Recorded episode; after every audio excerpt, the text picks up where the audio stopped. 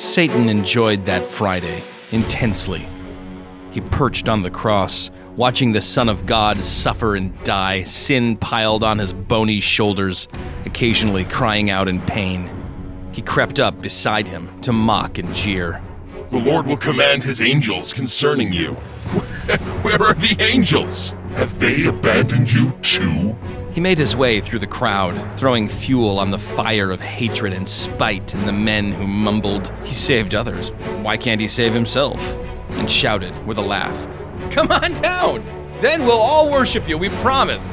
As he passed them, he gave each a jerk of the chain, choking them for just a moment with the slave collars each of them wore, a reminder that they were all his. They could not see them, of course, the collars, but they could always feel it when he reined them in or directed their path. He enjoyed sticking his sword through the heart of Jesus' mother, who was weeping in a heap a few yards from the cross, while Jesus writhed in agony, seemingly helpless to put a stop to it all. And he enjoyed stroking the egos of the religious leaders standing at a distance, stirring up an almost sexual glee in their flesh as they watched their enemy finally get what he deserved. He earned every stripe. Remember that. When Jesus gave up and died, the first on the hill to cash it in, the demons pointed out with a scoff, the devil laughed himself hoarse. The sight of the King of Kings slumped against that pole, his eyes vacant, the birds of prey already swooping closer and closer, was simply too hilarious for words. Alpha and Omega. Beginning and the end. The Christ's hold, or what remained of it, on this wicked planet had finally been broken, decisively. It was now the exclusive property of the devil and his angels. If Satan had any doubt, it was put to rest when he heard the news that the curtain of the temple had split in two, defiling the so called holy place, and a surge of supernatural energy had caused hundreds of people to start seeing ghosts all over the city. This was his hour when darkness reigned.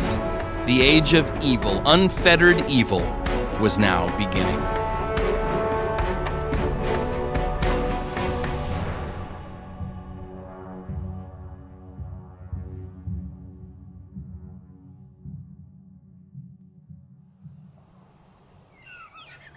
Saturday was a field day for Satan. He was usually in a foul mood on the Sabbath, but not today, not ever again. He attended a Roman orgy, the stoning of a young child, and several pagan temple services, and between each, he made a stop back at the tomb of Joseph of Arimathea, where Jesus' dead body lay at room temperature. As for Jesus' soul, it was in Hades with all the pitiful slaves of sin and objects of wrath who had died before him. How utterly stupid of the I am to become sin and tempt fate on a Roman cross? Didn't he know that to the Prince of Darkness, a cross was like a lyre in the hands of a skilled musician? The devil spent the evening curled up under the bloated body of Judas Iscariot, hanging dead from a tree of his own.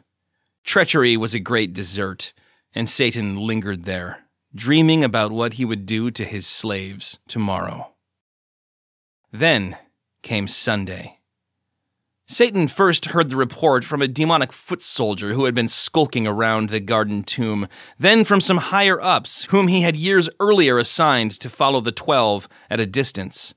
The reports were all vague, but together they painted a unified and horrifying picture. The stone had been moved, the tomb lay open. The women weren't crying, they were laughing. The peasant fishermen just two days ago wetting themselves as they ran scared from the fray were running to the tomb, emboldened. They were all telling and retelling stories about seeing the Christ, seeing him alive and well. Satan rushed to the tomb. The damn thing was empty. He then rushed to the mouth of Hades and gazed down into the canyons of chalk and charcoal.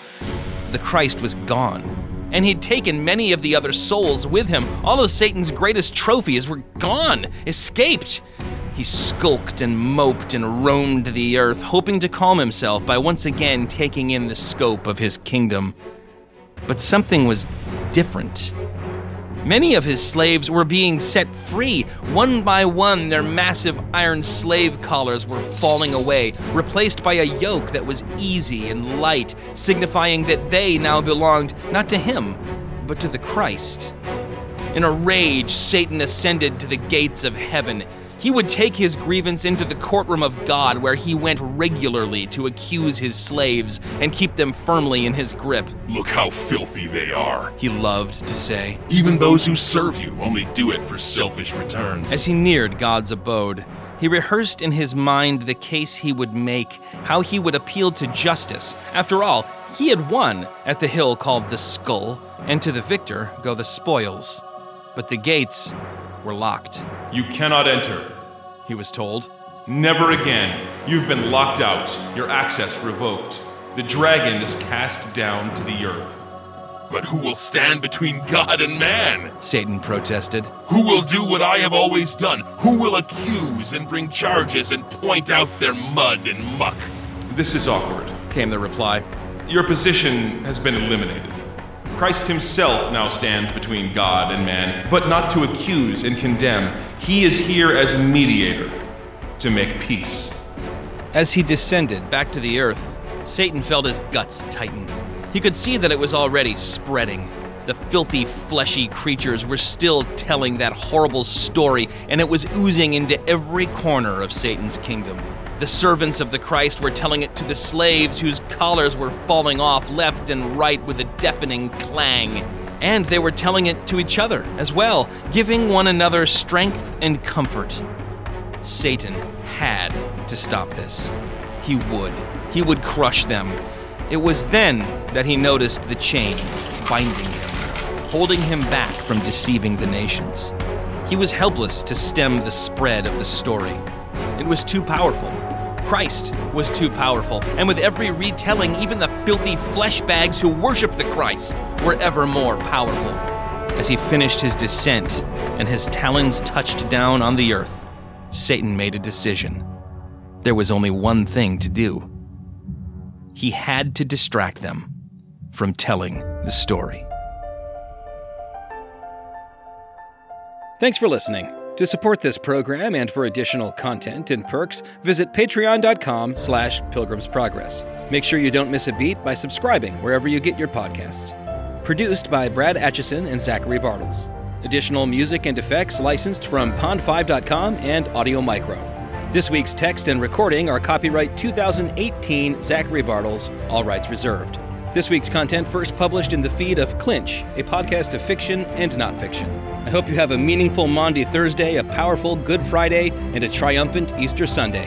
To discover anew more texts from and about the earliest Baptists, head over to www.highandsilver.com. And for more audio experiences of my fiction, visit zacharybartels.com slash audio.